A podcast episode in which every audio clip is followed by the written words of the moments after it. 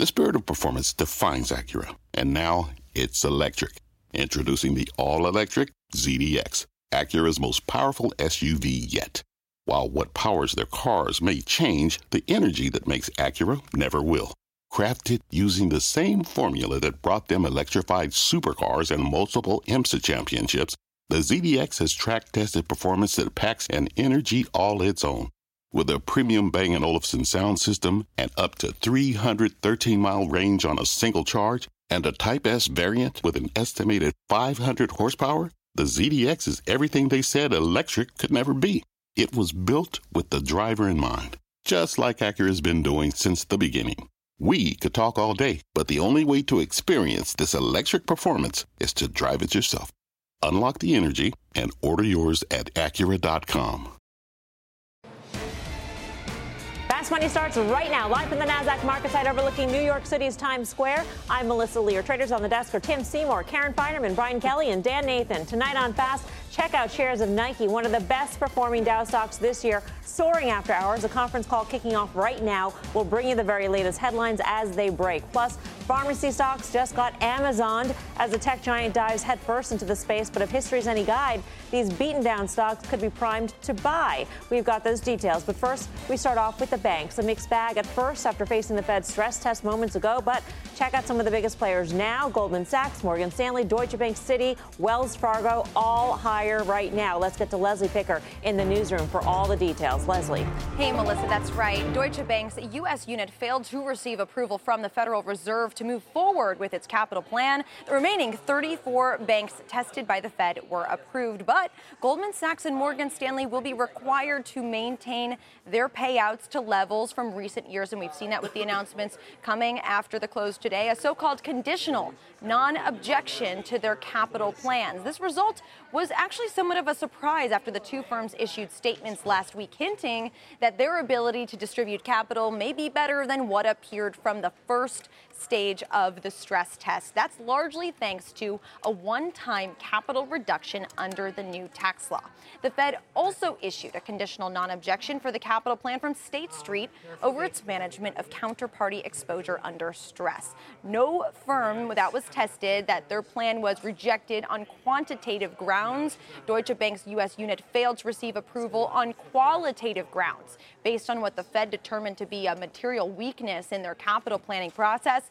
That will limit Deutsche Bank USA's distributions that it can make to its German parent company. They will need to get approval for any payouts from the Fed. Now, Goldman, Morgan Stanley, and State Street's conditional non objection was on quantitative grounds. Citi raising its dividend by 41% to 45 cents and allowing a $17.6 billion buyback. JP Morgan boosting its dividend by 43% to 80 cents a share and announcing a $20.7 billion buyback program. Morgan Stanley raising its dividend by 20% to 30 cents and buying back $4.7 billion worth of stock. And Goldman Sachs raising its dividend to 6% and announcing a $5 billion buyback program. Now, it's important to note that Goldman and Morgan Stanley, of course, received that uh, conditional non objection from the Fed, meaning that those payouts in totality should be similar to those in recent years, Melissa. All right, Leslie, thank you for that roundup. Leslie Picker in the newsroom. Well, the banks did manage to snap its longest losing streak in decades today. So, are these results good enough to spark the rally in the banks that Wall Street has been waiting for a very long time for, Tim. Look, I, would like to say that this is what people have been waiting for. I don't think we got anything that different other than maybe some of those non conditionals. So why wouldn't you have priced in Citibank at a 2.8% dividend yield last week, which, by the way, is what it has. And by the way, I think it's pretty impressive. And by the way, I think Citi is the most impressive of all of them because of how cheap it trades to the group, probably 15 to 20% cheap. So does this change things for the banks? No. But I'll also tell you, look, the banks, if you had a thesis three months ago about why you were a bull on banks, to me, I've seen nothing that has changed that takes me away from that thesis, and I am still bullish on the banks. I agree with everything Tim just said. I think, you know, had the banks been where they were six weeks ago when they were much higher, this would have been a complete non event. They were just, the bar was so low going into this. I also agree, Citibank, that's a very big buyback. I mean, 17.6 billion for them is over 10% of the float. So, and that's going to be very accretive for them. So Citi, you know, I've been a bull for a long time, and it's just gone down every day for the last whatever 13 days until now. This is Actually, great, but it doesn't months, change yeah. the story. But it was up. Have at it, Dan. Here you go. Come on, buddy. I think, I think Come actually- on. I think. What, I mean, sorry to cut you off, Karen. I think one of the No, most. you love cutting me off. I think the most important thing is that you know if whatever you're pricing for the dividend last week is what you're pricing now, and I think the buy, the buyback obviously. You tell me what was the delta on what you were expecting? Was it 10% greater? You know what I mean? It's just it all is what I it was, is. I, uh, I was, know? we were saying all the same Yeah. thing. I don't think Yeah. these, they're nice. It's Yeah. great. I don't think so- the stock should have ever been here. Right? They're up now. after hours, They so that would shouldn't have been suggest here. that they were. that would suggest that they were weren't priced in. I mean, they were so oversold. Okay, well, but they're still up, so that means they weren't priced in. So this is new information. That's what the market's telling you. I think the buybacks are actually a pretty big deal, and they better be a big deal because the banks, as Dan has mentioned, are, have been wilting on the vine for the, most of the year. So you, these buybacks, I think, could be the thing that does spark the rally. I just want to say something about banks because I feel the need to defend the sector, even though I, you know it's not like uh, this is where I live every day. Um, banks have outperformed the S&P since the elections. Let's Barely, be clear. Now- barely. Tim, hold Oh, on. Okay, hold but, on. but think of all the pushback I think I'm getting both, from you. I think and the S&P is up 27%. The XLF is up 27%. But- but why are we talking about banks Because you're seeing massive all the time? underperformance at this stage in the cycle. You're seeing massive seen massive underperformance, underperformance when at the yield multiple curve times. is about to invert. Now, look, Dan, Dan we've, we've seen the banks outperform, then underperform, outperform, underperform multiple times in the last two years. Bottom line, people saying that banks are underperforming, they're not. Okay, if you are- well, pick your time period, you can you I've can have an heard you argument. say this a lot over the last Look at the months. charts. Yeah, they're both up 27% since November 8th, 2016. Oh, actually, so banks are they're in more. lockstep. Banks are up more. I don't believe so. Okay, so. I, you know, so so they're underperforming this year. They're underperforming by 13% what's from the highs. on- I get it. And that's the whole reason. Do I want to sell banks into the holdout? I mean, if anything, the fundamentals are the same, as I said. And I think after being oversold, underperforming by 13% since the highs of the market in January, if that's Here's what you want to call news your for trade, everybody who's been selling banks all year long. Now the banks are actually going to buy a little bit more stock from you. How's that? That okay, I'm not So- talking about so, that. uh, you know, I'm talking about fundamentals for the banks Okay. that, by the way, ha- continue to be very good. The valuations in a market where I think we're getting multiple compression for the S&P. The banking sector is the one place I feel really Well, good let me about ask those you then. I mean, if the multiples are, I mean, if not the mul- the fundamentals are the same three three months ago, three Right. weeks ago, whatever the time period Right. is, and, and the bull case was there.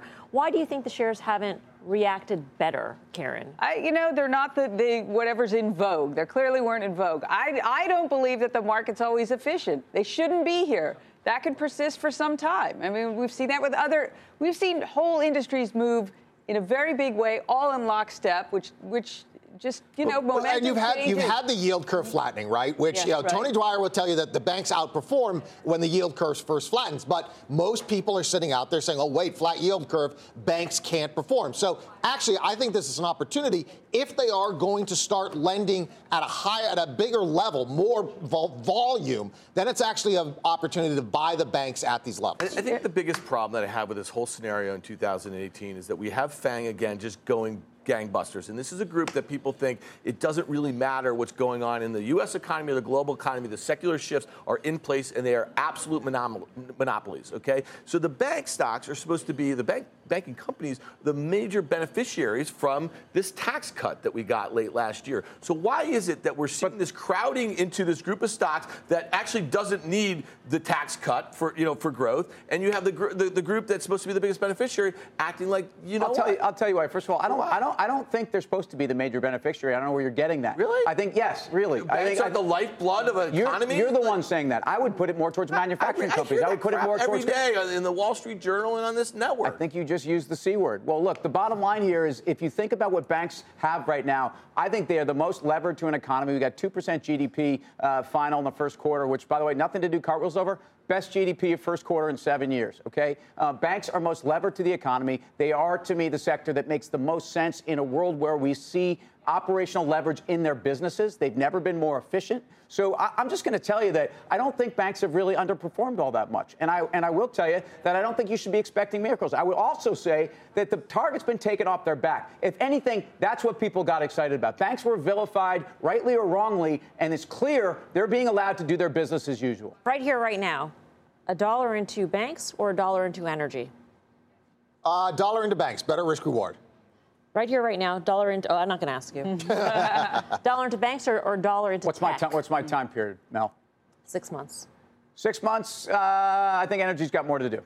higher beta though, uh, and I think after this right now, energy's had a huge run. If you told me two weeks, I'm in the bank trade all day long. Does it matter, Karen, that it seems like everybody who comes on CNBC is they're bullish banks. They recommend people go in banks. They're right. overweight banks. Yep. Where something like an energy, I picked that because there's general consensus that people are underweight energy exposure. Right. Yes, I, I think there's something to that though. But for me, I, I, think the bank issue right now is so compelling. I don't, I don't care that it's out of favor right now. I, I totally agree with Tim. Also, the economy is so important for banks, and it's humming along. And they went up before today's CCAR results. Right. They were up today before that. For instant reaction to these uh, after hour moves in the bank specifically, let's go off the chart to Todd Gordon of tradinganalysis.com. Hey, Todd. Hey, Melissa. Uh, first, if we could take a look at Goldman, it was looking really strong just before we got on here. It was up around 225 here. You see, we've given back some of the gains, only 223, so they're fading that buying a little bit. So obviously, we have the old highs of the day here during the, the regular session. After hours, we came up, tested that, beginning to back off, essentially going back to the closing price. So potentially right now a non-event. So Goldman, though, if we can kind of look at the significance of these support levels, it's real. And I'm listening intently in the conversation you guys are having about underperformance of, of the S&P um, or of the financials. And if we look at the next few charts, I think I might be able to put it in context here. So if you look at Goldman, I mean, just a massive underperformer here. But we've tested this 210 to 215 zone of support in Goldman, and they really came after it on the downside with some real momentum. Tried to get through it and it looks like we're starting to hold. So if you remember, we went 225 bid, 223, but as long as we're above 210 area, this massive support shelf, um, is intact. So Goldman, though it's a massive underperformer within the financials, which is underperforming the S&P. I, I don't want to get in the middle of this debate. I know you guys like to hunt technicians out here, especially Dan. But if you look at the S&P XLF ratio in 2018, that ratio is moving up. Okay, XLF over S&P is moving down. Financials have been underperforming the S&P for all of 2018. It's very clear when you look at a simple ratio chart. Goldman is one of the uh, is one of the clear laggards within a weak um, financial space. JP on the other side looks a little bit more positive than Goldman. You can see we're up 2%, which is a nice $2 pop here through the 105 level, not fading any of those gains like Goldman was. JP is staying bid here, so that looks good. And I think when we put it in the context of the chart that goes back, um, you're going to see a little healthier chart. This JP chart looks just like the XLF. Those are the financials. Let me do my best here. XLF. Um, we've got this kind of support shelf that has approached um, in a less kind of um, severe angle, unlike Goldman. So JP looks very good. We held above the 105 area here. We're holding that little bit after hours. I think JP actually looks a little bit more constructive if you want to hold it. The one thing, though, I got to push back on, though, is everyone is telling us rates are going higher. I'm a simple minded technician. I look at this chart, I'm like, what is this? That is just a simple head and shoulders pattern. Rates are supposed to be bid, bid, bid. But what is this?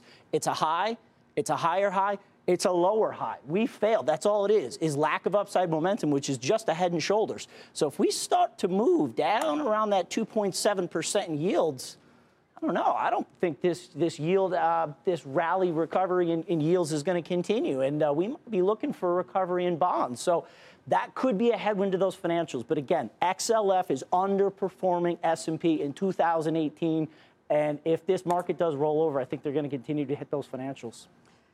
So um, combine this, the two things that you're just talking about in terms of the XLF chart and the Treasury yield chart. Yeah. What is the relationship when you take a look at this yield and the potential rollover to 2.7 percent? Does that make you concerned? The, the, what has history shown us? Melissa, such a great question. If you could actually just take the XLF and overlay it on this chart, and you would actually see that XLF, if we did it like kind of an overlay, you'd see XLF is all, all already. Oh, there we go. Perfect. Well done, guys. Whoa, you can see that cool. um, XLF has already made a 2018 low. I think the break was around 26, 27. At, at a new low. Where look at here in orange, the yields have not made a new low.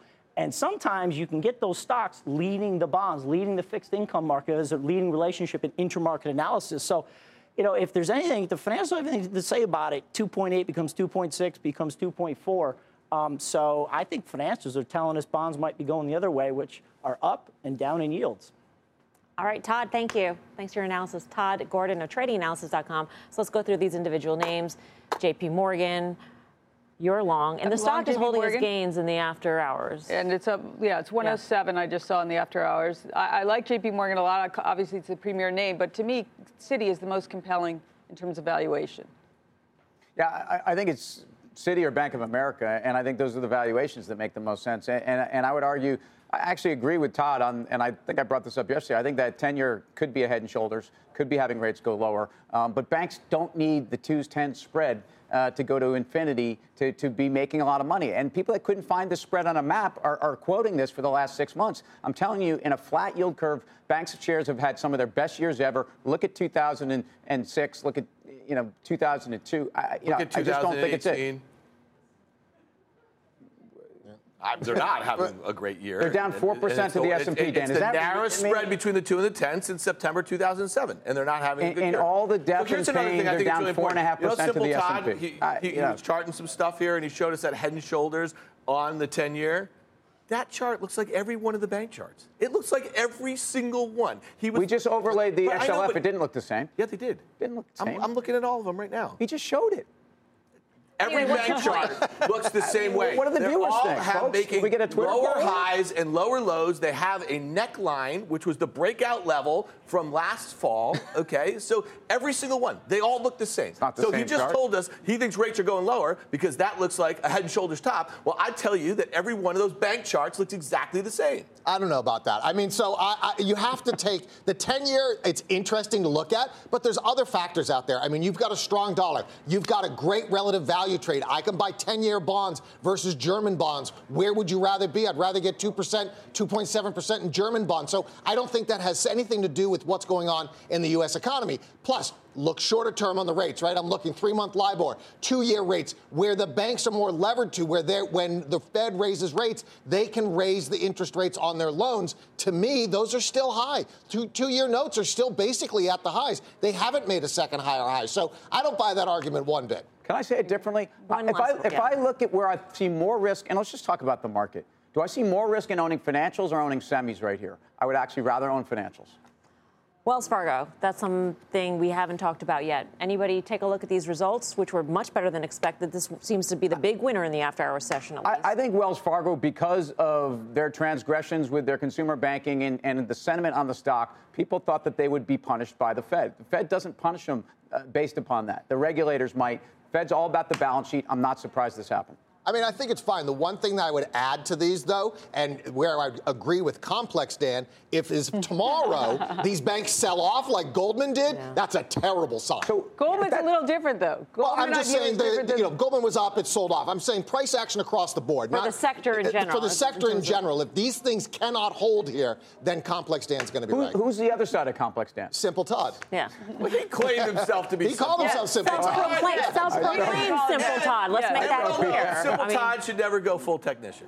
That's He's a simple technician. Coming up, coming up, stocks on track for their worst week in three months, and one classic theory could be signaling more trouble ahead. We will explain. Plus, speaking of trouble, pharmacy stocks getting absolutely crushed today after Amazon makes a big acquisition in the space. But if history's any guide, this could be a good time to buy those beaten down stocks. We've got the details. And later, the man who called the Bitcoin decline is back, and he says the worst isn't over yet for the cryptocurrency. He'll explain how low it can go and the one coin he's buying right now. We are live from Times Square in New York City. Much more fast money right after this. Electricity, a big idea that's inspired countless new ones. From powering the light bulb to virtually powering our entire lives. 30 years ago, State Street launched the SPDR S&P 500 ETF, SPY. A big idea that inspired the world to invest differently and still does. What can you do with SPY? Before investing, consider the fund's investment objectives, risks, charges, and expenses. Visit ssga.com for a prospectus containing this and other information. Read it carefully before investing. SPY is subject to risks similar to those of stocks. All ETFs are subject to risk, including possible loss of principal. Alps Distributors, Inc. Distributor. Welcome back to Fast Money. Transports have hardly been trucking along in the last month. The majority of stocks in the Dow Transports Index tanking in that time. Sweet Jerry. Airline stocks have hit some serious turbulence, the worst in the grouping. American Airlines down 15%. Delivery giant FedEx is tanked 10%, while rail stocks have also fallen, with Kansas City Southern down 6%. Investors have also slammed the brakes on trucking and freight stocks like JB Hunt, down 6% in the last month. And if you're familiar with the classic Dow theory, which I know you are, but here's a reminder this could all be a warning sign for the market. While the Dow rallied today, the transports still fell for a sixth straight day. Over the last month, the transports have lagged lag the Dow. So are any of these moves overdone? And are the transports hinting at trouble for stocks more broadly, Dan? Well, I, I, think it's an extension of the conversation we were just having, and it really means why has uh, you know the 10-year yield not gone up anymore, and I think that's a bit of a reflection of, of the feeling of growth. And when you talk about a company like FedEx or NSC, Northern Southern, these are companies that benefit from a roaring economy, even a global economy. And so when you look at FedEx drop $40, 265 to 225 in a matter of weeks, it might be idiosyncratic or it might be something else. If you look at NSC, right, a big rail, it just made a huge double top. What is that telling us, too? So I think this is all part of a big pastiche here that you may want to start hmm. paying attention to nice a little bit. That's a Max Myers term. that's, but I mean, that, that's the way I think about it. So I don't think the transports are leading anything in the terms There's of like no Dow an old-timey sort of here. way. Yeah. I think it fits into the, the broader. I'm wondering though if the Dow theory has moved from being being a precursor to more of a coincidence, mm. right? I mean, you know, they've gotten crushed in the in the very recent past. S&P also not crushing it lately. So, I mean, to me, those are. I, I, I think kind of. I look at FedEx here. That seems overdone to me. I am long the airlines. Well, clear, that's been wrong. So I, I, would bring that up. I mean, arrows and neon shining marquees out on Main Street. Chicago. All right, so we're quoting trucking. Um, FedEx to me has been trucking uh, uh, for, for the last two years, and, and, I think ultimately this company is the most efficient transport. I think they've been they made accretive acquisitions in TNT. The stock is scary. It's through the 200, but it's at a level here where it's bounced five times in the last six months. Mm. I'd buy FedEx here. Yeah, I think FedEx was overdone, and particularly the way that it acted today on all the Amazon news and the way the market acted this morning. That reversal to me is very interesting. Um, and, you know, I, I don't know, as, as bearish as I want to be, we still have 2.5% GDP. The 10 years at 2.7% or so. That's where it's supposed to be. 10 years supposed to reflect what the long term economy is 2.5%. At 2.5%, FedEx can make money. Coming up, check out shares of Nike. That stock is surging in the after hour session. We'll hear from the CEO about its recent management shakeups and business in China right after this. I'm Melissa Lee. You're watching Fast Money on CNBC, first in business worldwide. In the meantime, here's what else is coming up on Fast. Yeah, that's what happened to pharmacy stocks today as Amazon's Death Star disrupted yet another industry. But it could be giving traders an unlikely buying opportunity. We'll explain. Plus, we're looking at about 6250 as the next point, and if it goes under that, we're going to test 5900. The man who called the decline in Bitcoin will tell us where he sees it going next and the unlikely cryptocurrency he's buying right now. That's when Fast Money returns. Wouldn't it be great to have all your investment and retirement accounts in one place? Yahoo Finance, our sponsor today, makes it easy. I use it to put my investment account and 401k accounts into one hub and get expert tips that help me confidently manage my money. For more than 25 years, Yahoo Finance has been the brand behind every great investor. Whether you're a seasoned investor or are looking for that extra guidance, Yahoo Finance gives you all the tools and data you need in one place. They're the number one finance destination, producing a holistic look at the financial news cycle, including breaking news, original editorial perspectives, analyst ratings, independent research, customizable charts, and so much more. Securely link your your brokerage accounts for a unified view of your wealth, including 401k and other investments. A comprehensive perspective is what sets apart great investors, and it's how Yahoo Finance ensures you have the insight to look at your wealth in its entirety. For comprehensive financial news and analysis, visit the brand behind every great investor, yahoofinance.com, the number one financial destination, yahoofinance.com. That's yahoofinance.com. Welcome back to Fast Money. Amazon on its way to disrupting another industry, buying online pharmacy PillPack, and that sent retail pharmacy stocks tumbling today. Our Bob Pisani is at the New York Stock Exchange with that story. Hey, Bob. Hello, Melissa. Amazon's acquisition of PillPack has resulted in the usual panic among healthcare investors. Amazon's invading pharmacy stocks like Walgreens, Rite Aid, CVS. Look at this. They're all down big today. But so are the drug wholesalers, the McKesson's, the Cardinal Health, Amerisources. Look at these 4, 5, 6% declines. Even pharmacy benefit managers like Express Scripts were down a little bit. That's a little harder to figure out. Is this the end of the pharmacy business? Look, Amazon is going to move as quickly as possible to sell prescription drugs. That's very obvious. So there's certainly some risk to pure play pharmacies. But this is really a couple years out. The bigger worry, this is my opinion, is they could down the road subsidize lower drug prices to get market share. Remember, they did lower some food prices when they bought Whole Foods. That's a risk. Selling pharmacy benefit managers, nah, that doesn't make a lot of sense to me because they still have to play with them to get access to the drugs. Now, of course, everyone thinks that something else is going to happen. There's another shoe to fall. That after setting up a, a new nonprofit, remember that partnership they did with J.P. Morgan and Berkshire? There's got to be something coming, some stage two. That's what everybody's trying to figure out. So I guess PillPack could build out a larger mail order prescription business. But again, that's down the road a bit to a certain extent, you know, we've seen this movie before. Remember what happened when Amazon announced it bought Whole Foods? That was June 16, 2017. Look, I mean, all the grocery stocks got destroyed. Kroger dropped 30%. I'm not kidding, in just a couple days around that. Costco even dropped 10%, and Walmart and Target, they were all down. But look here,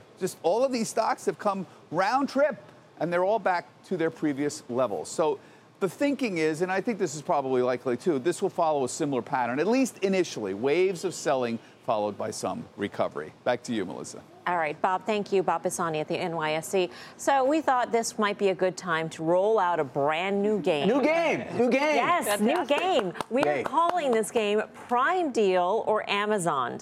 The rules are very simple. Sounds like an old game. The rules are simple. We'll go around the horn on the pharmacy and drug distributor stocks. You tell us if you think today's price drop is a prime deal. In other words, you buy here at these levels. Or if it's been Amazon, meaning it's pretty much left for dead. Ah. Get it? Very I think clear, so. right? Deny All it. Who's Trade first? They got to Um, really show Tim us. is first. Oh. We kick it off with CVS, Prime Deal, or Amazon. Okay, a lot of pressure on me to play the game right. Um, I'm going to do this right. They are Amazoned, and, and my view here is look. A lot of a, a lot of discussion has gone into the whole retail pharmacy space. Um, I think there's a new model. I think there's a new reimbursement model. I think the Aetna deal is positive for these guys. I think the retailization of healthcare actually could be good for these guys. But I tell you what, you cannot compete with Amazon in this space. And I think forget drugs. People are not going to CVS for a lot of the other stuff that they're buying on Amazon. So it continues. Isn't the bigger part of their business the PBM part of the business and mail and mail order drugs? I forget the split now, Okay. though, with that, no, then, you know, that's sort of a different business, but that'll be more drug focused. I, I agree with Tim on this. I think, though, that, that the problem here isn't even so much Amazon, because this is a tiny thing. It's more that the opacity in the business, in the PBM business, Oh. has been ridiculous, right? Right. That's that's what's going to be changing. Dan, did you understand that's the word opacity? Amazon Just in case you did. He's complex, Dan. He understands opacity. Sorry. I can see right through. So is there a level of regulatory not. risk involved for the I PBMs? think so. Okay. I- even if it's not regulatory, just Smart if Dan. that, i I think it's evolving that way. Transparency has to come. It cannot be good for the PBM. All right. The next one is Rite Aid and Karen's turn. Yes. Hmm. Uh, Okay. Prime Deal or Amazon? Okay, Amazon. Wow. Ironically, they're merging with Albert, Albertsons, but they may not. That's sort of up in the air whether or not shareholders approve that. They're also Albert, uh, Amazon. So, and they're merging, and they got a lot of Oh, debt, yeah. and uh, you know, uh, and you got the the, they have the the drug part of it. Same story. Amazon. Yeah, yeah, she double Amazon. yeah, did. double man. it. Yeah, For double one. Amazon. I mean, do you agree with this on Rite Aid? yeah. I knew you Wow, were great say that. color. All right, we're going to move on here. So Walgreens and is the next stock. yet This so is complex. BK's term. This is, of course, the newest Dow stock. Prime Deal or Amazon for WBA. BK. You know what? I'm, I'm going to be a contrarian, and I'm going to say prime deal. Ooh, you why? buy it here. So I think there's an opportunity for them to shift their business and actually be your local convenience store. Yes, they're going to get hurt on the drugs. That, that is, there's no question. But that's what this sell-off today was about. So I'm talking about a short-term type of trade here, not two years. I don't know what's going to happen to these guys in two years, but I think today was overdone, and there's opportunity here. So you prime it. But BK, isn't this the exact same chart as Rite Aid It's the and same CVS? as all of them, I mean, I'm- absolutely. I'm, trying to understand what's different Well, would well, you nobody have- asked me about the other ones. You would have said so- Prime Deal you would have said would Prime Deal for the other Well, ones. It's the same theme. Okay. Yeah. All right. All right. Um, So I don't know what. I feel like we know what Dan's going to say. No, you but don't. Dan is up next. But he's complex, Cardinal, so- he is complex. He never Sometimes. quite know. Cardinal Health, Prime Deal or Amazon? Amazon, but it's a bit nuanced for a complex guy like me. And I will tell you why here. Well, first things first, you know about all my ailments, right? And if you use a specialty pharma company, What we were just talking mean? about We Sylvia. all And why does know. Karen we all, know? All of us we were here discussing don't it know. If you, if you No, guys, if I- you I- guys You're get disturbed. routine drugs from these things, you realize that it, it is just a really uh, not a user-friendly experience. And I think Amazon sees that as the opportunity to go and fix that because we're all really conditioned um, to buy things. The only thing I'll say is this: is that you know Cardinal Health is a company that's going to have 130 billion dollars in sales, and they have like five percent gross margins on those sales. You know, Jeff Bezos famous, famously was like his comment was, "Their margin is my opportunity." This is a scale thing for them, and I think they want to disrupt this entire business. So I don't think it's going to be such an easy one for Amazon, but it's going to be very disruptive for these companies because they cannot afford to have earnings pressure. And you know what? Let me just tell you that this is the first down year in EPS um, for Cardinal right. in the last few years. For more coverage Great on game. Amazon's latest deal to buy PillPack and what major retailers uh, was dragging to its feet to make the deal first, you can head over to CNBC.com for that story. Cool. Coming up, take a look at where we stand with Nike. The stock is now at its after hours highs as the company conference call is underway. We'll hear from the CEO right after this break. Plus, more trouble brewing at Starbucks oh. stock taking a hit once again today. This time after the CFO announces his retirement, traders are betting shareholders are about to get even more burned. Much more on that. Fast Money Hit.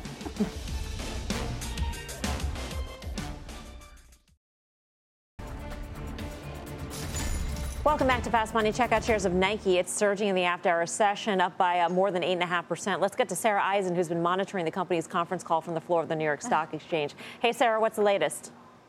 Hi, Melissa. Certainly, investors like what they see from Nike, notably a return to growth in North America, up 3%. That was key.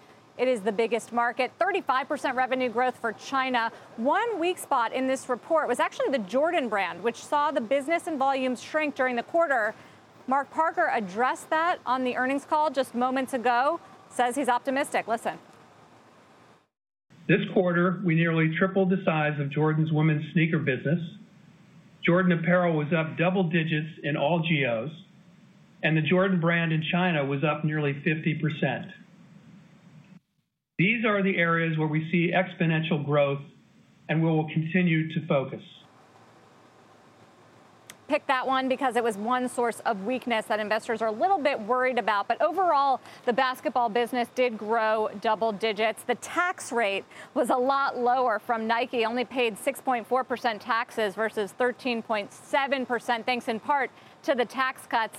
And guess what? That resulted in a $15 billion buyback program, just a sweetener on top of what was already very good results, both in the growth market of China and in the slow growth market of North America. Mark Parker just finishing the the opening remarks. And Melissa, interestingly, did not address the corporate culture scandal that led to the departure of 11 executives. He mentioned it at the top of the call in March when it was sort of unfolding.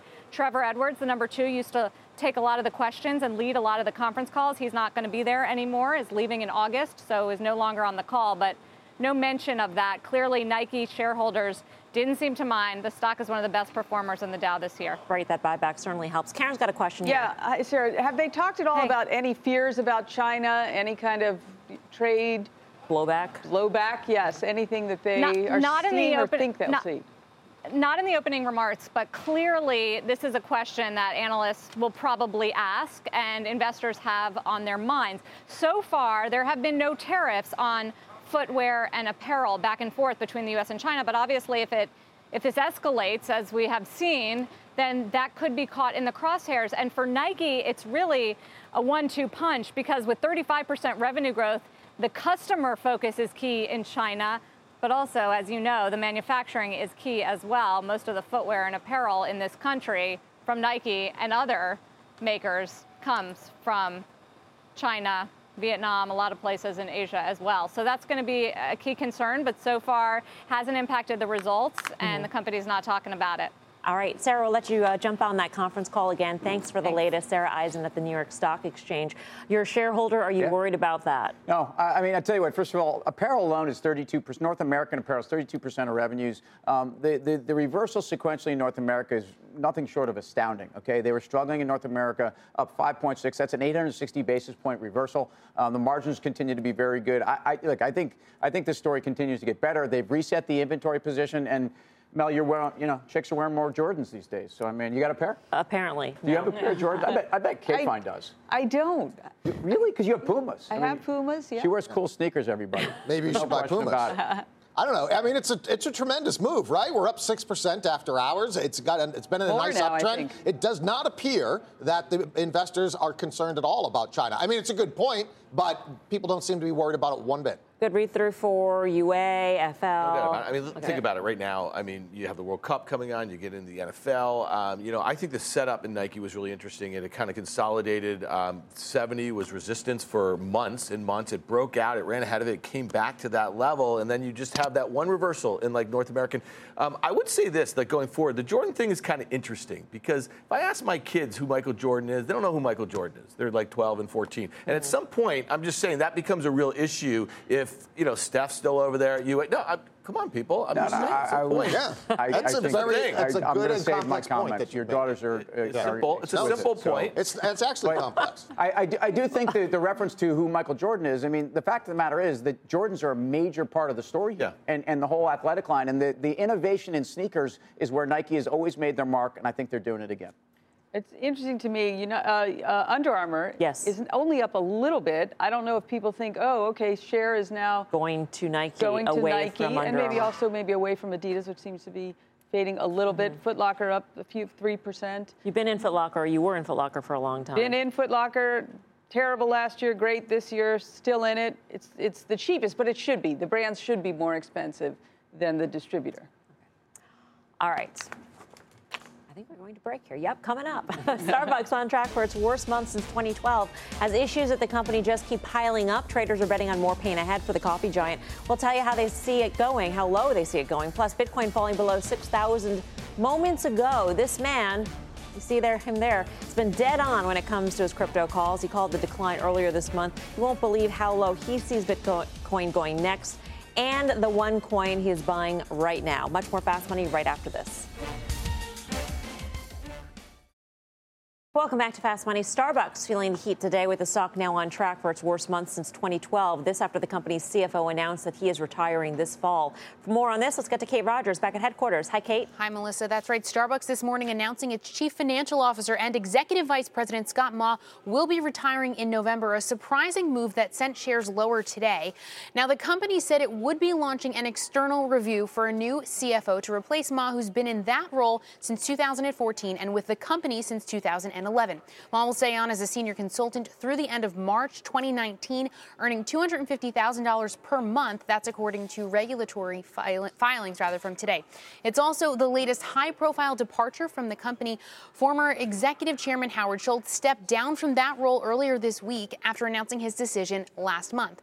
Maw was at the Oppenheimer conference with CEO Kevin Johnson last week when the company announced it was cutting its Q3 global guidance from 3% to 1% globally and also closing about 150 underperforming stores in the U.S. next year. It typically closes about 50 per year, facing uh, increased competition and flat traffic. Now, in a statement, CEO Johnson said today, quote, as we enter our next phase of continued growth, I am confident in the finance team that Scott has developed, and I am appreciative of his willingness to support through through the transition into new leadership. Analysts today seemed surprised at the move. Sarah Senatore from Bernstein saying it appeared that it might not be entirely voluntary on behalf of Maw.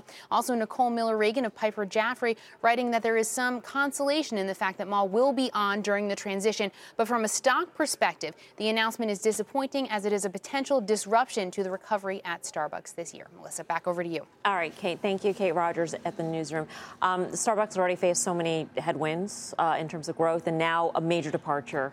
Yeah, uh, although do I own Starbucks because of the CFO? I, I don't think so. And I think this is a very replaceable position. I don't think this person was involved in strategy or in terms of the vision of the company. I think this is someone who had to be very much a technocrat. I think there's other people out there. Look, but the stock is now 18 times 2019 of about 280. Uh, Do you, at what point is enough enough? I, mean, and granted, I've been in there know. for the last you've got, 10 you've got moves, one so of the one of the, the best CEOs of all time saying, you know what, I'm out of here, and then just a few weeks later, all of a sudden the CFO leaves. I mean, it just it- when there's where there's smoke, there's fire, and I don't think you have to You rush think into Howard Schultz is Starbucks. jumping and out of a burning you're, building? You're looking at He's- he's no, got- he's I'm- got but the CFO. What's going on? Why? CFOs Why leave all the announce it time. Why are you connecting Two weeks after that, it doesn't seem right. Well, no, but let's just likely let's pushed just say, okay, he's pushed Right. out, but, but the let's Bernstein just analyst had let's just take it this way: they're now turning around the company, and they have to hire a new C-suite. That's not a place I want to be.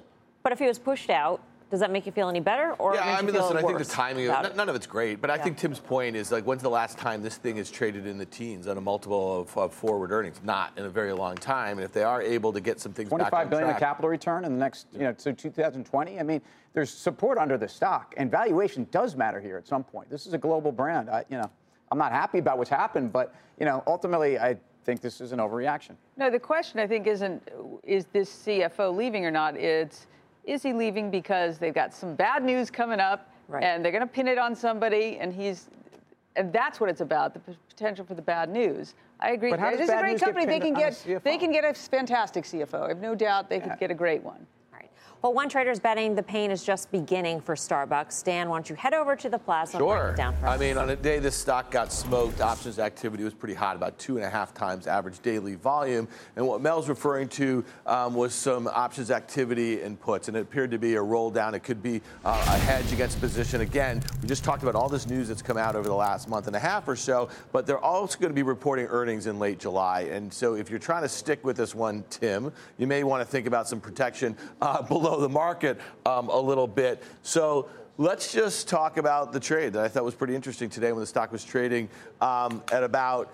Uh, I don't even know where it was trading, but there was a buyer of the July uh, 47 puts paying 68 cents um, for those. And really, what's interesting to me about that is just the protection level. We're getting to kind of um, some levels here where the support is much lower um, because we've had this long consolidation here um, and then this breakdown. And then when you look at it on a 10 year chart, this is a level I'm kind of talking about. It takes you all the way back to 214 when it really started to ramp. And this is when that global growth story, specifically China, really started to kind of um, take hold a little bit. So this thing is in a free fall and there's some room to go. And I just want to make one other point as far as option prices. This is implied volatility um, in Starbucks here. With the stock going this way, option prices have gone that way, and it's becoming increasingly hard to make um, directional long premium bets, meaning own, owning calls or owning puts, um, to do that because you're paying a whole heck of a lot for that. But as the stock goes lower, I think to Tim's point, valuation should become a really good support level. All right, thanks for that, Dan. For more options action, check out the full show. It's tomorrow at 5:30 p.m. Eastern Time. Coming up, the Bitcoin nightmare rages on as a top Bitcoin watcher who called the decline says there's more pain ahead. He will explain next. We are live from a very rainy, very dark Times Square, in New York Ooh. City. Much more fast money right after this. Ooh.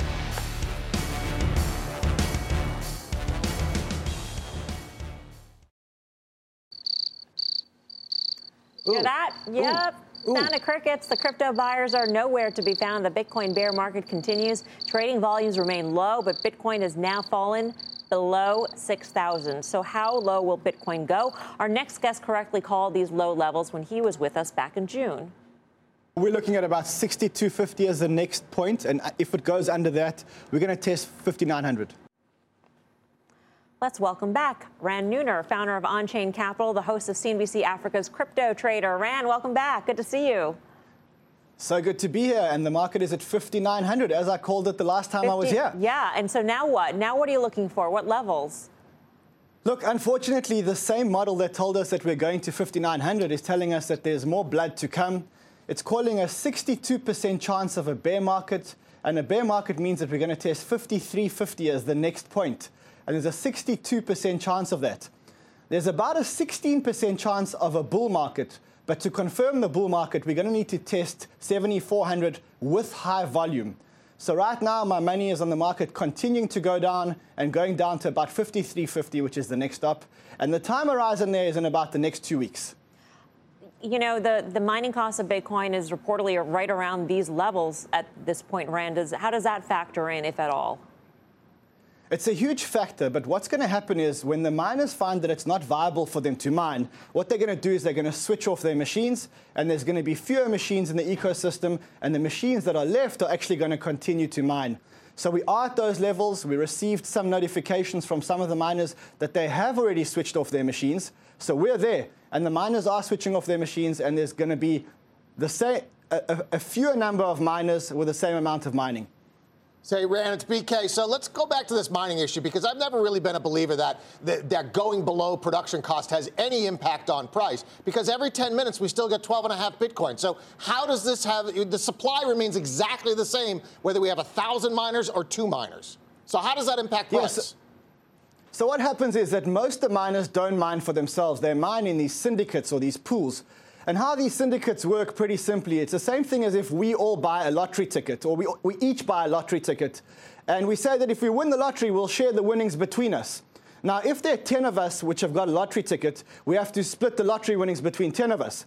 But if two of us switch off the machines, then we split the winnings between eight of us. So that means that the miners that can't afford to mine will switch off their machines, and the mining, the, the mining bounty that remains will be split between less machines which will make it viable again for the less machines. What I can tell you is that there's going to be a lot less investment in new mining infrastructure because it's not viable to buy the machines to put them in the mining infrastructure today. Hey, Ran, it's Tim. Um, I think theoretically, it, it, uh, cost of production only means something if there's real demand on it, but that's not my, my point. Um, you think it's going lower. I- I'm curious how you would play that. And, and in fact, you know, do you see people taking short positions out there? Or in fact, how would you recommend people do that if they think it's going lower? So I always say the same thing. It depends on your time horizon. If you understand the technology and you're a bull, then now is a great time to be buying. We know that there were 20, 27,000 blockchain startups in 2017. In the first six months of 2018, there are 28,000 blockchain startups. There's a huge venture capital scene, and the blockchain is progressing, and this thing isn't going away. That's if you're a long term bull.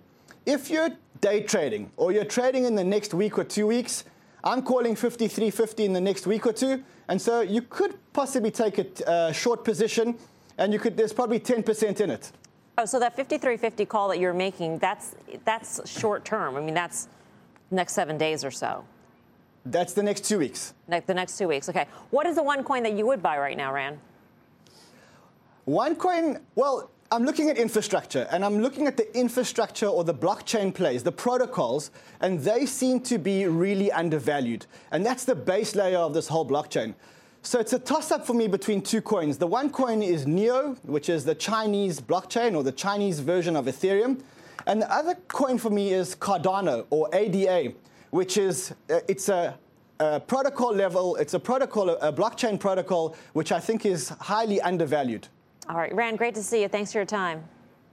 Good to see you. Thank you very much. Ran Neuner of CNBC Africa's crypto trader. Brian, uh, what do you think of his two coin picks? Uh, I think they're fine. I mean, I think they're, those they're you know Neo is is they call it the Chinese Ethereum. Um, you know, there's some interesting things about them. These things all trade together right now. There's high correlation. Um, it's extremely volatile. You look at 90-day rolling correlation on Bitcoin, it's five percent. So to get to 5,300 is like two days trading, right? So just I think that's the the point I'd make is that this is extremely volatile. It's new technology, and just you know you got to be able to deal with the volatility.